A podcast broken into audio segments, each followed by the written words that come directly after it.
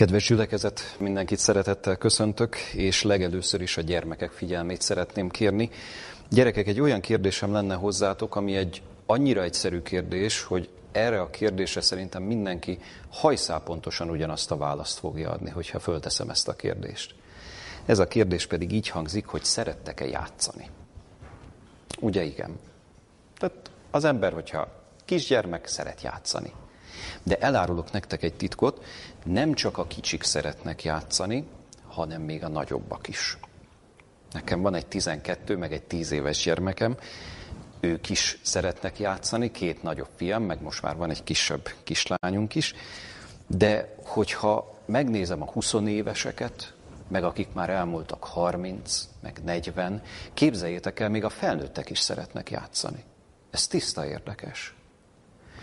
Na most azon gondolkodtam el így a Biblia kapcsán, hogy persze ez egy dolog, hogy az ember szeret játszani.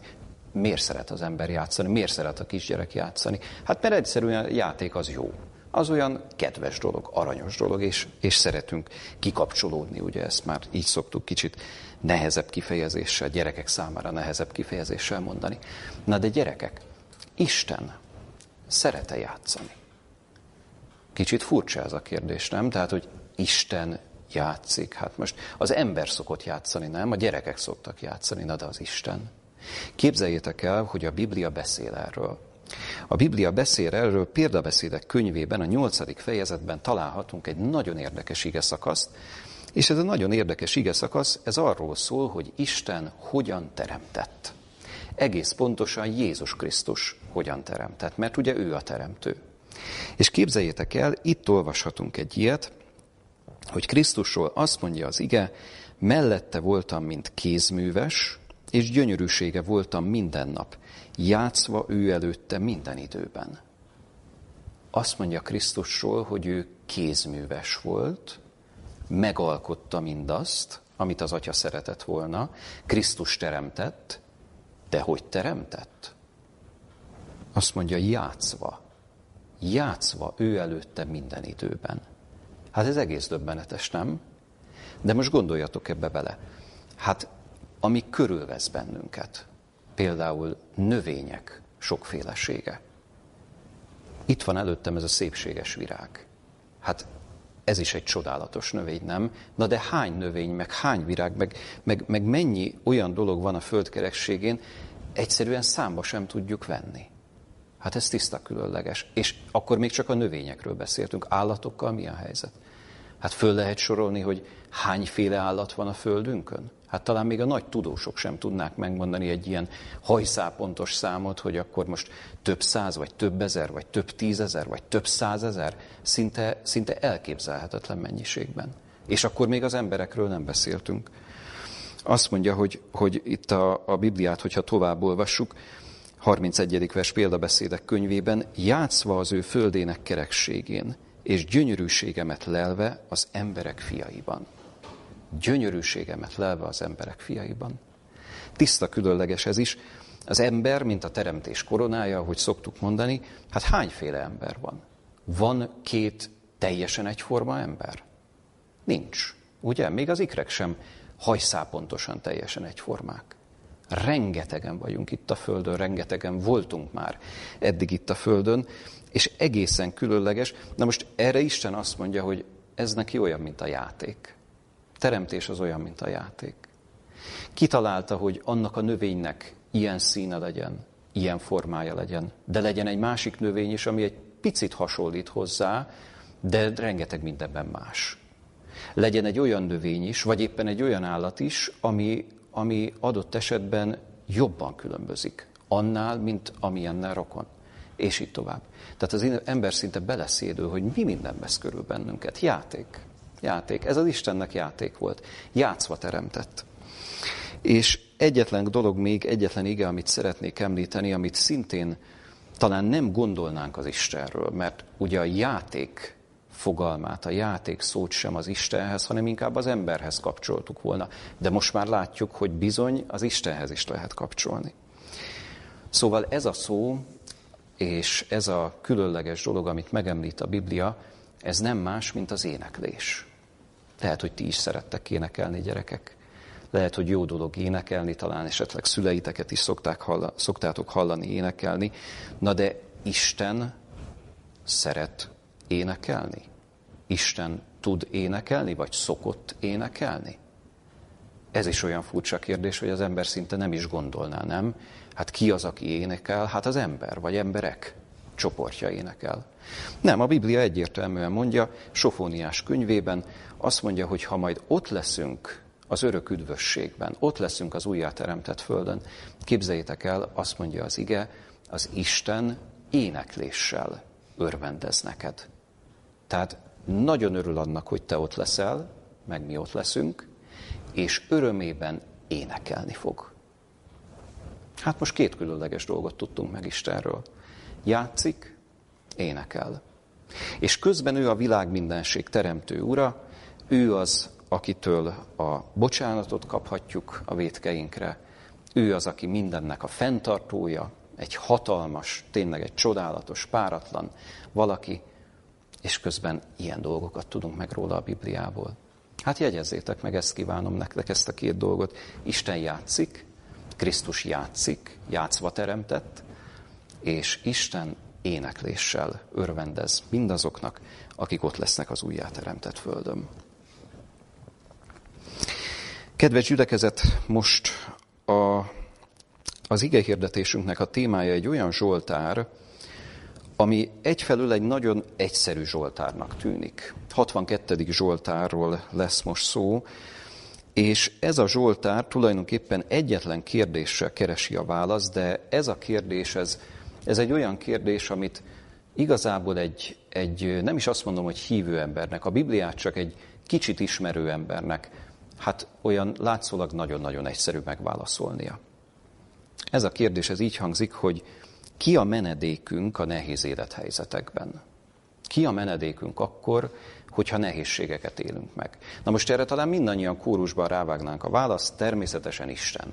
Tehát ugye, ha valaki komolyan veszi a hitet, komolyan veszi a szentírást, akkor tudja, hogy Isten menedéket jelenthet az ember számára. Na, de ez a Zsoltár rámutat arra, hogy ez azért nem ilyen egyszerű kérdés. Nem ilyen egyszerű dolog, hogy most kimondjuk ezt a, ezt a szót olyan könnyedé, hogy igen, Isten a mi menedékünk. Tudnánk ezzel kapcsolatban talán más igéket is idézni. Nézzük csak meg ezt a bizonyos 62. Zsoltárt, hogy hogyan, miként beszél a menedék kérdéséről. És egyáltalán mi mindent tanulhatunk meg ebből a Zsoltárból, a 62. Zsoltárból. A feliratban ezt olvassuk itt, hogy az éneklőmesternek Jedutun szerint Dávid Zsoltára. Igen, Dávid Zsoltára ez, annak a Dávidnak a Zsoltára, aki Zsoltárok könyvének majdnem a felét szerezte. Dávid egy hatalmas Zsoltár szerző volt, de hogy pontosan milyen élethelyzetben írta ezt a Zsoltárt, na ezt nem tudjuk. De az biztos, hogy Dávidnak igen-igen nehéz élete volt, voltak nehéz életszakaszai is, Például az az időszak, amikor ő még nem jutott hatalomra, bár felkenték már királyá, de még nem jutott hatalomra, Saul volt az uralkodó, és hát ugye nagyon-nagyon nehezen élte meg Saul azt, hogy ott van valaki, akiről sejtette, érezte, hogy igen, ő lehet az utódja, és ez a valaki, ez a Dávid, aki, akiből tehát király lett, ez a valaki bizony jellemében, meg, meg egyáltalán ugye az egész lényében egy nagyon-nagyon méltó férfiú volt az Isten előtt. Saul pedig kevésbé, tehát ő neki egyre több hibája volt, és ezeket a hibákat nem tudta letenni az Isten elé, és, és sajnos nem kért ezekre bocsánatot. Saul üldözte Dávidot, tehát kifejezetten nehéz volt számára ez az időszak. Mondom, nem tudjuk, nem tudjuk pontosan, hogy ez a bizonyos Zsoltár, ez mikor keletkezhetett. Egy dolog biztos, hogy nehézségben van Dávid, akkor, amikor ezt a Zsoltárt írja, és ez a nehézség, ez úgy szinte rátelepszik, rá nehezedik a lelkére. Na ezért érdemes nekünk megnézni ezt a Zsoltárt, hogy amikor valaki tényleg súlyos terheket cipel, akkor hogyan is kezeli ezt. Olvasom a Zsoltárnak az első felét, az első nyolc versét. Az éneklő mesternek Jeduton szerint Dávid Zsoltára. Csak Istenben nyugszik meg lelkem, tőle van az én szabadulásom. Csak ő az én külsziklám és szabadulásom, ő az én oltalmam, azért nem rendülök meg felettébb. Meddig támadtok még egy ember ellen? Meddig törtök ellene valamennyien, mint meghagyatlott fal és dőlő kerítés ellen? Csak arról tanácskoznak, mi módon vessék őt le méltóságából. Szeretik a hazugságot, szájukkal áldanak, szívükben átkoznak. Csak Istenben nyugodjál meg lelkem, mert tőle van reménységem. Csak ő az én kősziklám és szabadulásom, ő az én oltalmam, azért nem rendülök meg. Istennél van szabadulásom és dicsőségem, az én erős kősziklám, az én menedékem Istenben van. Ennyi tehát a Zsoltár első része. Itt van tehát ez a bizonyos üldöztetés, na de hogyan is élte meg Dávid ezt az üldöztetést? Hogyan is élte meg azt, hogy, hogy ő neki nem lehetett egy békés és nyugodt élete? Azt mondja itt a harmadik versben, csak ő az én kősziklám és szabadulásom, ő az én oltalmam, azért nem rendülök meg felettébb. Mire utal ez az egyetlen szócska? Nem rendülök meg felettébb. Ez azt jelenti, hogy Dávidnak nagyon-nagyon közel volt az a pont az ő életében, lelki értelemben véve, hogy azt mondja, hogy egyszerűen ezt nem, nem lehet tovább bírni, föladja a küzdelmet. Megrendítő volt ez a küzdelem. Hát miért nem lehet egy nyugodt életet élni? Miért nem lehet egy, egy teljesen nyugodt élete, még akkor is, hogyha az Isten ugye nagy dologra készíti őt, magára az uralkodásra, nem lehetne ezt az egész üldöztetés dolgot, ugye Saul évekig üldözte. Tehát, tehát nem volt hova a fejét lehajtania szinte. Évekig üldözte. És teljesen érthető Dávidnak ez a kérdése, hogy, hogy igen, meddig támadtok még egy ember ellen, ahogy a negyedik versben olvassuk. Meddig támadtok még egy ember ellen, meddig törtök ellene valamennyien, mint meghanyatlott fal és dőlő kerítés ellen. Azt mondja, mi, milyen vagyok én? Milyen az én lelkem, lelki állapotom? Olyan, mint a meghanyatlott fal és dőlő kerítés. Mindjárt vége van. Mindjárt ki fog dőlni. Tehát, és ennek kapcsán teszi fel ezt a kérdést, hogy meddig még? Meddig még? Meddig lehet ezt bírni? Meddig lehet bírni azt, hogy az embernek nincs nyugalma, folyton csak üldözik, folyton csak nehézségei vannak, és igaz, hogy volt egy maroknyi serege, néhány száz ember, na de hát mi az a néhány száz ember egy egész országhoz képest? Mi az a néhány száz ember, aki persze hát ilyen értelemben menedéket jelentett Dávidnak, na de hát mégis azt tudjuk mondani, hogy, hogy valami hihetetlenül hányatott sorsa volt. Ez azért nagyon fontos egyébként, mert ugye adódik a párhuzam. Nehézségeink nekünk is lehetnek. Bármiféle nehézségeink lehetnek, ezek lehetnek anyagi nehézségek, családi nehézségek, hitbeli nehézségek, sok-sok minden. De mégis, ha a körülményeinket tekintjük, tehát, hogy milyen körülmények közepette élünk, van-e hol laknunk, üldöznek-e bennünket, ami miatt menekülnünk kéne, Ugye azt mondhatjuk, hogy azért Dávid, amiket megélt, azért ilyen súlyú nehézségeket mi, mi az esetek óriási többségében nem élünk meg. Miközben természetesen ez meglehetősen nehéz, bármilyen nehézség az életünkben, mert nehéz elhordozni azt, hogy van ez, meg az, meg az, és lehet, hogy tudnánk ezeket sorolni. Mindig jó, ha ezt, ezt a szívünkbe véssük, eszünkbe véssük, hogy, hogy igen, bár vannak nehézségeim, de azért ott van Dávid, ott vannak mások a Szentírásban, azért bizony nagyobb nehézségeket, még nagyobb nehézségeket éltek meg, mint, mint amiket én megélek. De az biztos, hogy nehéz élethelyzetek, csüggesztő körülmények mindannyiunk életében vannak. Na most ezért is fogadhatjuk el hiteles válaszként Dávid válaszát, hogy ő mit mond erre? Mit mond ezekre, hogy hogyan lehet kezelni ezeket a helyzeteket? És még egyszer mondom, az a kérdés, amit föltesz, rendkívül őszinte, és nagyon szükséges ez a kérdés, hogy meddig még? Meddig még, mert ezt egy ember nem bírhatja ki. És erről szól ez a bizonyos negyedik vers. Szóval ki a menedékünk? Ki a menedékünk a nehéz élethelyzetekben, Könnyen elképzelhető, hogy az ember csupán odáig jut, hogy igen, nehézségben vagyok, ezért a menedékem, a segítségem az ki más lehet, mint én magam. Nem? Tehát én magam vagyok ennek a helyzetnek a, a megoldója, aki valamit tehet. Hát rajtam kívül most ki, ki segítene rajtam? Ez tehát az egyik dolog, de ugye érezzük azt, hogy ez még kevés. Tehát hiába feszítjük meg az erőnket, hiába feszítjük meg az akaratunkat. Most egyedül akarnánk megállni ezekben a küzdelmekben, ezekben a próbákban. A Biblia azt mondja, hogy lépjünk tovább. Ne csak önmagunkra tekintsünk. Lehet, hogy azt mondjuk a nehéz élethelyzetekben, a csüggesztő körülményekben, ki a, ki a menedékünk, kitől remélhetek én segítséget? Hát magamtól talán kevésbé, másoktól remélhetek segítséget. Nem? Tehát, tehát mások ott vannak körülöttem, ott vannak azok, akik megértenek engem, akik tudnak segíteni, bárki lehet ez, rokon, barát, hittestvér, bárki. Na most ez már ugye a megoldás irányába mutat, érezzük, mert, mert azért nem biztos, hogy mi mindent meg tudunk oldani az életünkben. Más valaki segíthet nekünk, és az a másik, az bizony tud olyan segítséget adni, ami, ami bennünket egy picit előre visz. Igen ám, de itt egy picit álljunk meg. Mert azért ott van például a, a 60. Zsoltár 13. verse, megint csak Dávid Zsoltára, ugye említettük, hogy Dávid egy nagy Zsoltár szerző, 60. Zsoltár 13. verse, azt mondja, segíts ki minket a nyomorúságból, mert emberi segítség hiába való. Emberi segítség hiába való.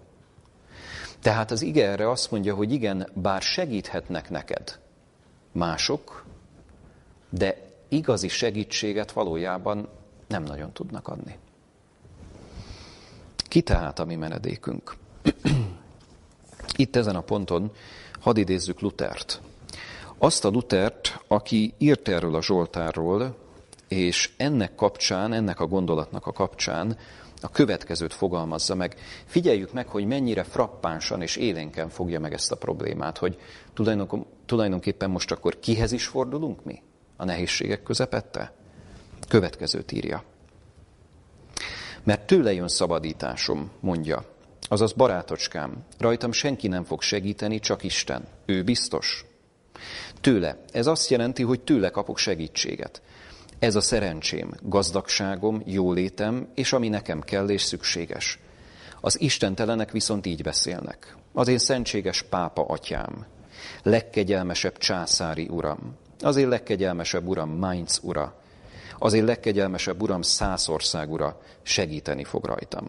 Na igen, más nem is hiányzik, mint hogy holnap meghalljanak, vagy maguk szoruljanak segítségre és tanácsra, éppen úgy, vagy jobban, mint te. Azt hiszem érezzük ennek a, az idézetnek a súlyát, tehát végig lehet menni ezeken a földi segítségeken, hatalmas emberek segítségén, tehát hogy ők azért csak tudnak segíteni, ugye a szentséges pápa vagy legkegyelmesebb császári úr, mondja Luther Márton a 16. században, na azt mondja, ezeket felejtsük el. Jó? Tehát ennek nincs értelme. Tehát igazi segítség az csak felülről jöhet. Tehát emberektől igazi segítséget voltaképp nem lehet várni. Együttérzést igen természetesen, meg rengeteget tudunk segíteni egymásnak, de akkor, amikor a legnehezebb, legkeményebb kérdéseink vannak, ez egy ilyen nagyon kemény kérdés. Meddig még? Tehát akkor csak fölfelé irányíthatjuk a szemünket, tekintetünket, így érdemes megközelíteni ezt. Még két dolgot hadd mondjak el itt a segítség kérdésével, vagy a megoldás kérdésével kapcsolatban. Az egyik a 130. Zsoltár. Ugye a 130. Zsoltár az, ami már rögtön az első versében megjelöli azt, hogy voltaképp az embernek, amikor nehéz helyzetbe került, akkor mi is az igazi feladata. Olyan egyszerűen fejezi ki a 130. Zsoltár első verse ezt, azt mondja, a mélységből kiáltok hozzád, Uram a mélységből. Ez nagyon fontos. Tehát ugye nincs elfoglalva a Zsoltáros azzal, hogy a mélységet elemezze, a mélység körül forogjon, és azt mondja, hogy mélységbe jutottam, nehézségek vesznek körül, itt is maradok, nem tudok mit tenni. Na nem. Azt mondja, a mélységből kiáltok. A mélységből kiáltok hozzád, Uram. Ez érzékelteti ugyanazt, ami Dávid Zsoltáraiban vissza-visszatér rendszeresen, hogy a valódi menedék az Istentől jön. Úgy is lehet ezt mondani, hogy igazából nekünk mindig a megoldásra érdemes irányítani a figyelmünket. Nem a problémára, mert problémák vannak és lesznek, voltak. Folyamatosan az életünkben. De ne azzal foglalkozzunk, hogy igen, itt a probléma, elkezdünk forogni a helyzet körül, a probléma körül.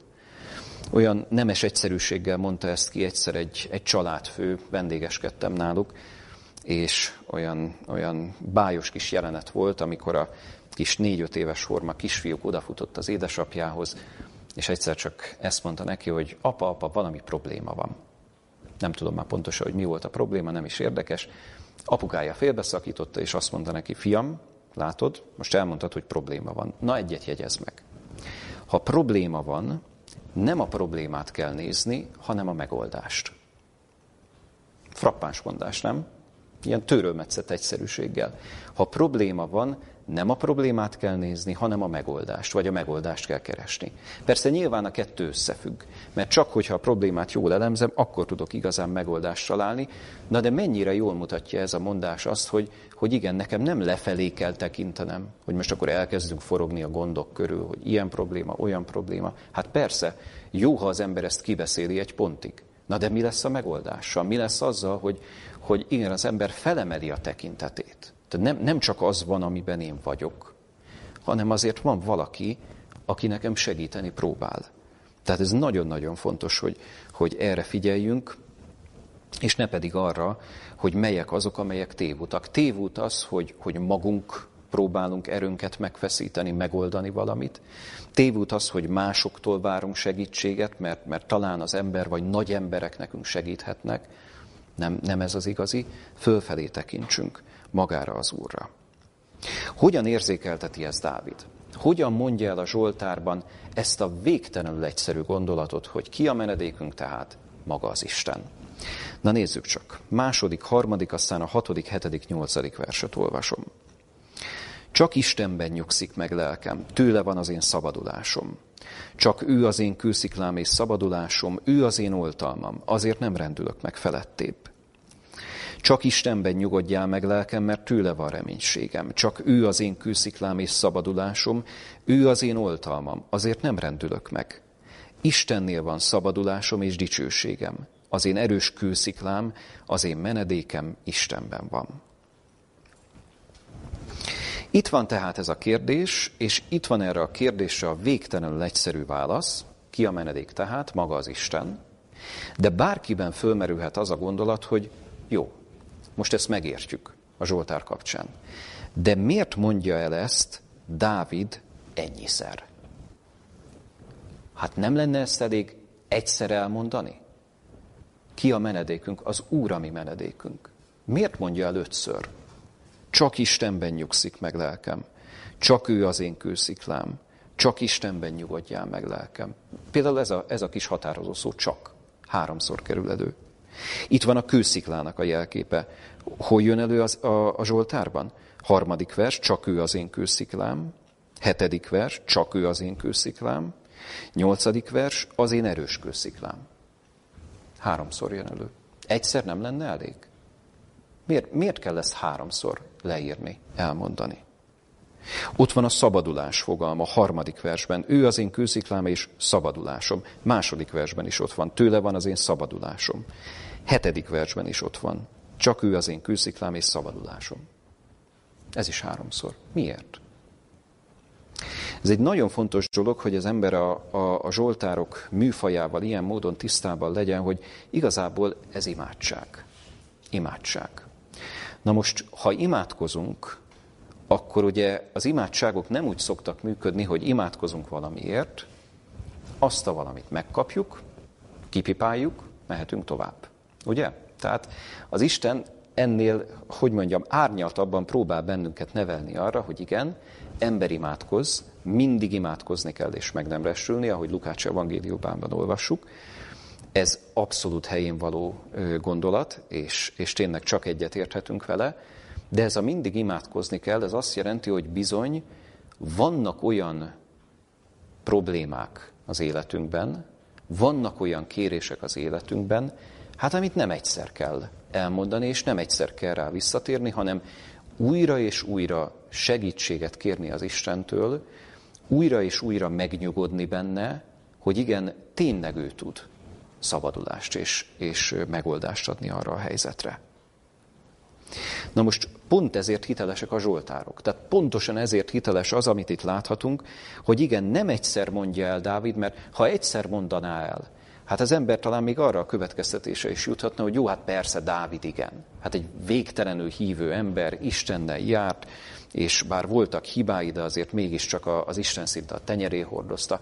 Hát persze, na de emberről beszélünk. Nem egy ilyen szuperemberről, hogy most mindenki fölött állt, mindent megoldott, minden azonnal sikerült az életében, dehogy is.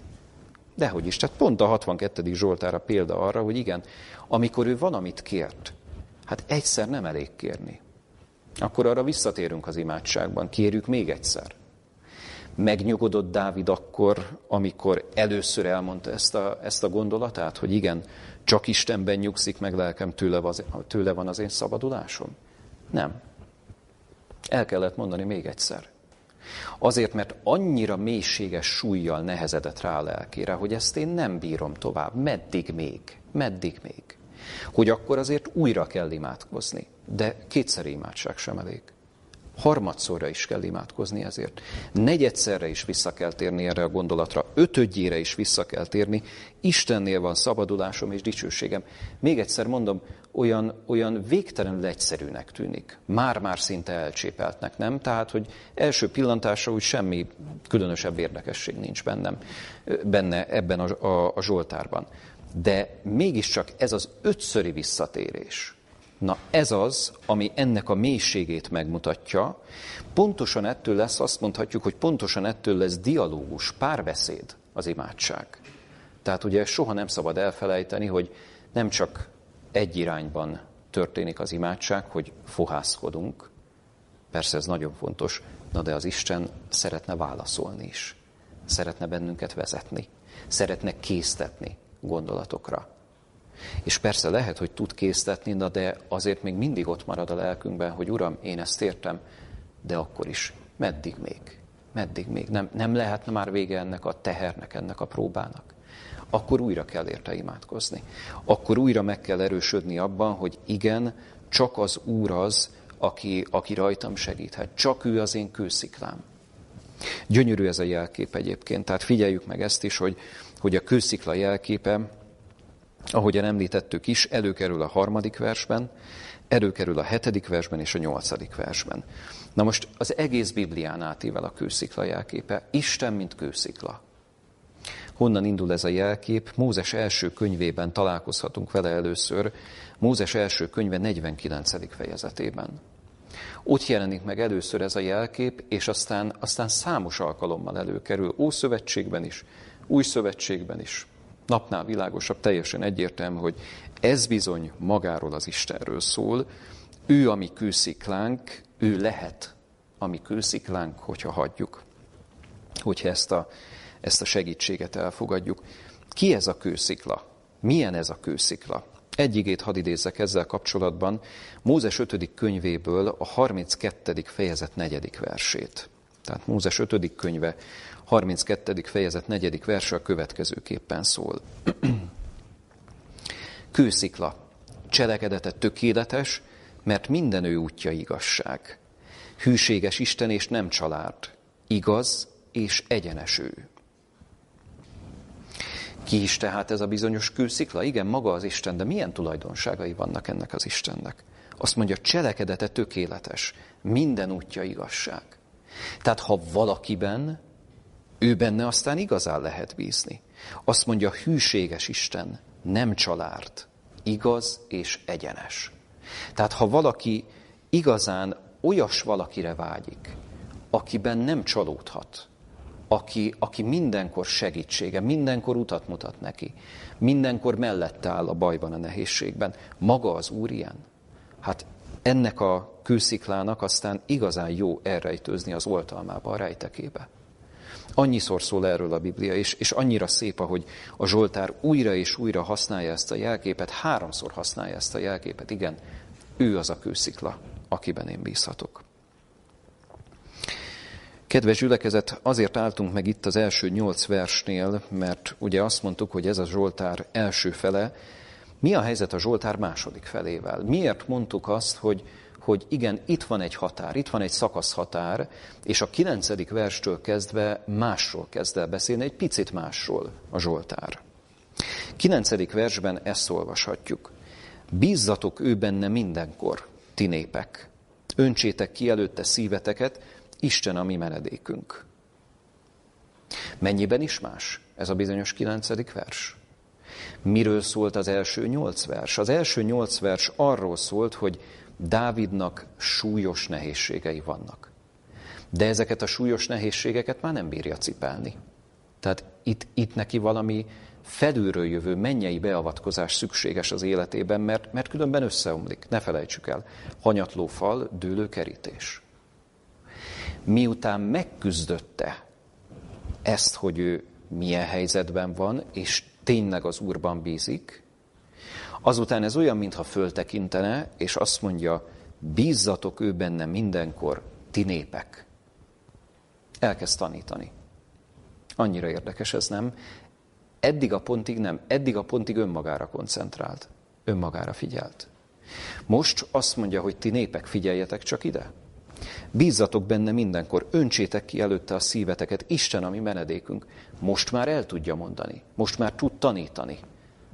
Eddig még nem. Tehát e- ezért csodák egyébként a zsoltárok, és ezért érdemes velük foglalkozni, imádságok. Imádságok. Tehát az imádság arra szolgál, hogy engem Istenhez vezessen. Hogy az én gondolataimat rendbe tegye. Miután ez megvan, utána jöhet az, hogy azt mondom, hogy emberek, olyas valakivel van szövetségem, aki az én biztos kősziklám. Annyira szép ez itt a kilencedik versben ez a bizonyos fordulat.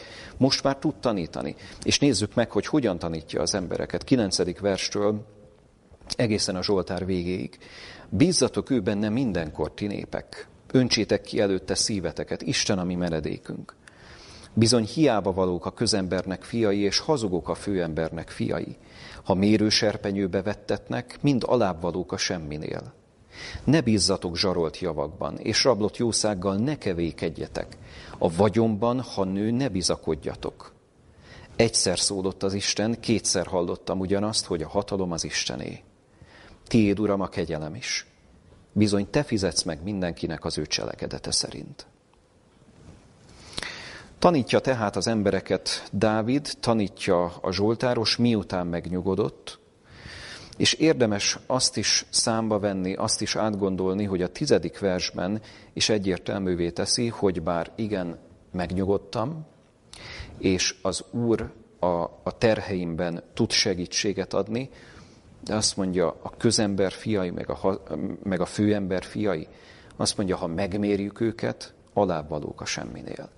Egyébként ez annyira érdekes, kik vagyunk mi emberek az Isten szemében? Föltehetjük a Zsoltár alapján a kérdést. Hát ez alapján bizony azt tudjuk mondani, hogy semmik. Semmik vagyunk. Vagy mintha azt mondaná ez a, ez a tizedik vers, hogy még a semminél is kevesebbek vagyunk. Nem? Tehát, tehát kik vagyunk mi?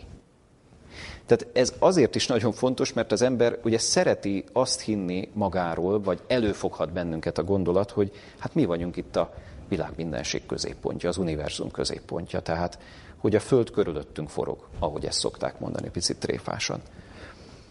Az embert úgy helyre teszi ez a Zsoltár vers, hogy nem, valójában mi, mi, mi nem sokat érünk, vagy még annál is kevesebbet. Önmagunkban, önmagunkban. De, kétszer aláhúzva, végtelenül becsesek vagyunk az Isten szemében. Tehát el akar bennünket juttatni az üdvösségre, olyan szeretettel és kegyelemmel fordul hozzánk, hogy erre szavakat nehéz találni, elküldte egyszülött fiát, Jézus Krisztus, hogy megszabadítson bennünket, és így tovább lehet sorolni azokat a dolgokat, ami miatt azt mondhatjuk, hogy persze egyfelől semmik vagyunk, másfelől meg végtelenül drágák, mindannyian, kivétel nélkül mindannyian. Tehát ezért csodálatos ez, és ezért érdemes összehasonlítani mondjuk ezt a Zsoltárverset más gondolatokkal, mert ugye a kegyelem kérdése is előjön, itt a, a Zsoltár utolsó versében, a 13. versben, hogy igen, az Isten kegyelmet akar nekünk adni, annak ellenére, hogy önmagunkban mi nem sokat érünk. Az Isten ezzel arra próbál vezetni bennünket, hogy ember, ne magadra figyelj elsősorban. Értékes vagy, de úgy tudsz előbbre lépni, hogyha velem szövetségre lépsz, ha velem egységben vagy, és én tudlak segíteni, tudlak vezetni. Akkor igen. De hát egy, egyébként most önmagadban azt gondolod, hogy te vagy itt a, a központ, meg, meg te vagy itt a legfontosabb. Más szempontból igenis mi vagyunk a legfontosabbak. Az Istennél becses kincsek vagyunk, a lehető legdrágább kincsek. Egy emberről se akar lemondani. Mindenkit ott szeretne látni az örök üdvösségben. Tehát ez egy csodálatos örömhír, ami itt megjelenik. 11. versben ott van egy egyértelmű figyelmeztetés, azt mondja, ne bízzatok zsarolt javakban, rablott jószággal ne kevékedjetek, a vagyonban, ha nő, ne bizakodjatok. Tehát, hogy az ember ne arra figyeljen, ami körülveszi őt. Hogy földi javak, vagy, vagy bármi, ami, ami a vagyont jelenti, hogy ezek gyarapodjanak. Nem igazán ez a, a legfontosabb dolog az ember életében. Mit is mond itt a 12. meg 13. vers? Itt a Károlyi fordításunk kicsit olyan érdekesen fordítja ezt az igeverset. Hadd had mondjak egy olyan fordítást, ami, ami már közelebb visz bennünket az eredeti szöveg értelméhez. Mert ugye amit itt olvasunk, hogy egyszer szólott az Isten, kétszer hallottam ugyanazt, hogy a hatalom az Istené, az ember úgy egy picit tanástala, hogy most akkor miről is szól a, a, az igevers. Más fordítások a következőképpen adják vissza. Szólott egyszer az Isten, és ezt a két dolgot értettem meg. Istennél van az erő, és nálad van, Uram, a szeretet. Ez az egyik lehetőség a fordításra. Vagy a másik, és ezt a két dolgot értettem meg, Istennél van a hatalom, és nálad van, Uram, a kegyelem. Tehát magyarán a hatalmat és a kegyelmet nyugodtan meg lehet tartani ezt a kifejezést, így is lehet fordítani a Héber eredetit, de azt mondja, szólt egyszer az Isten, és ezt a két dolgot értettem meg. Tehát Isten megnyilatkozott. És ugye nem, nem arról szól ez az igevers, hogy kétszer hallottam ugyanazt. Nem, ezt a két dolgot értettem meg, hogy a hatalom vagy az erő az Istennél van, és a kegyelem vagy a szeretet szintén ott van nála. Na mire tanít ez bennünket? Ez arra tanít bennünket, hogy igen, hatalmas dolog, hogy az Isten velünk van, de jó, ha tisztában vagyunk azzal, hogy a hatalom az ő kezében van, tehát, hogy mikor segít nekünk az adott élethelyzetben, azt ő tudja. Na most ez nagyon fontos. Mert ne felejtsük el ezt a mondást, hogy, hogy fiam, hogyha probléma van, egy dolgot jegyez meg. Nem a problémát kell nézni, hanem a megoldást. Ez remek mondás egy pontig. De mi a megoldás? Tehát itt ebben a helyzetben lehet azt mondani, hogy ennek az imádságnak a hatására ez a nehéz élethelyzet ez megszűnt Dávid életében? Nem lehet ezt mondani. Nem tudjuk pontosan, hogy mikor keletkezett a Zsoltár, de egy biztos, hogy a nehézségek hosszú-hosszú éveken keresztül kitartottak Dávidnál. És ez azért különleges, mert Dávid ebben is példánk lehet ilyen módon, hogy nem egy szuperhős volt, vagy szuperhívő, hogy egyszer imádkozott, aztán meg is történt valami, és csak úgy menetelt be az örök életbe, szó nincs róla. Megoldás, vagy segítség. Mi, mi a megoldás? Mi, mi a segítsége az embernek? A segítség az az, hogy az Isten ott van ő vele. És hogy megoldódik-e az a helyzet, azok a körülmények, amelyek nehezek, enyhülnek-e, na ez az Isten hatásköre. Tiéd van, Uram. Ti, ti, te nálad van, Uram, ugye, ahogy itt olvashattuk, a kegyelem, és te nálad van a hatalom is, meg az erő is, tehát ő majd tudja, hogy mikor fog valamit változtatni a körülményeimen. De egy biztos, hogy mindig, minden helyzetben tartsak ki. Erre próbál bennünket vezetni. Tehát ezért nagyon-nagyon szép ez, és ezért nagyon érdekes ez a gondolat, hogy, hogy igen, lenne hatalma elvenni ezt a helyzetet. Lenne hatalma elvenni a nehézséget az életemből, életemből mert, de nem teszi, mert tudja, hogy erre bizony szükségem van. Ez csiszolja a jellememet. Imádkozzak ezért, kétségtelen, tehát ez hatalmas dolog, és hatalmas örömhír, hogy imádkozhatok ezért, de hogy mi lesz ennek az egésznek a kifutása? Fog-e valami változni kívül? Az az ő hatáskörében van, de hogy belül mi fog változni, az én lelkemben mi fog változni, azt mondja a Zsoltár, hogy na ez a kulcskérdés. Tudsz-e bennem úgy bízni kősziklában, erős kősziklában, menedékben, szabadulásban, ugye sorolja, sorolja, hogy mi mindent tud az Istenről.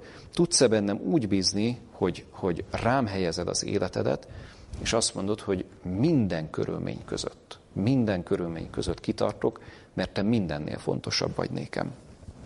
Ha tovább olvassa az ember Zsoltárok könyvét, tessék, ott van a 63. Zsoltár, különleges például ennek a negyedik verse, azt mondja, hiszen a te kegyelmed jobb az életnél. A te kegyelmed jobb az életnél. Tehát a kegyelem, azt, hogy az Isten megkönyörül rajtunk, azt, hogy segít rajtunk, még akkor is, hogyha a körülményeket nem veszi el, ez mindennél többet ér.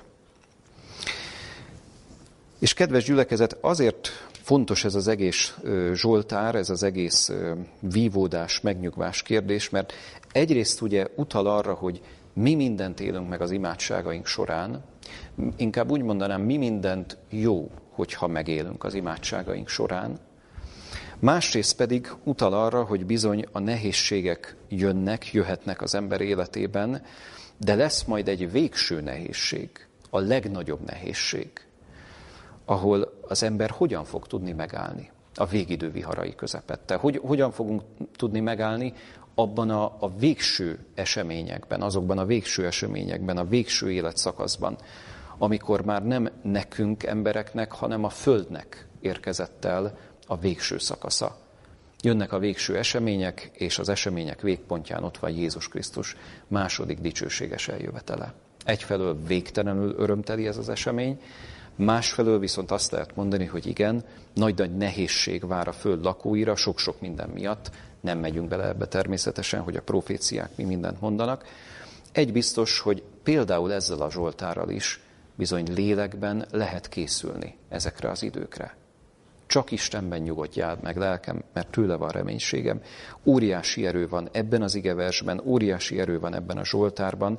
Én kívánom azt, hogy ezek a gondolatok kísérjenek el bennünket, bárhogyan is alakuljon az életünk, bárhogyan is alakuljon a történelem, óriási szükségünk van arra, hogy ezt a bizalmat, amit itt a Zsoltáros is megfogalmaz, a bizalmunkat az Úrba, magába, a mindenható Istenbe vessük.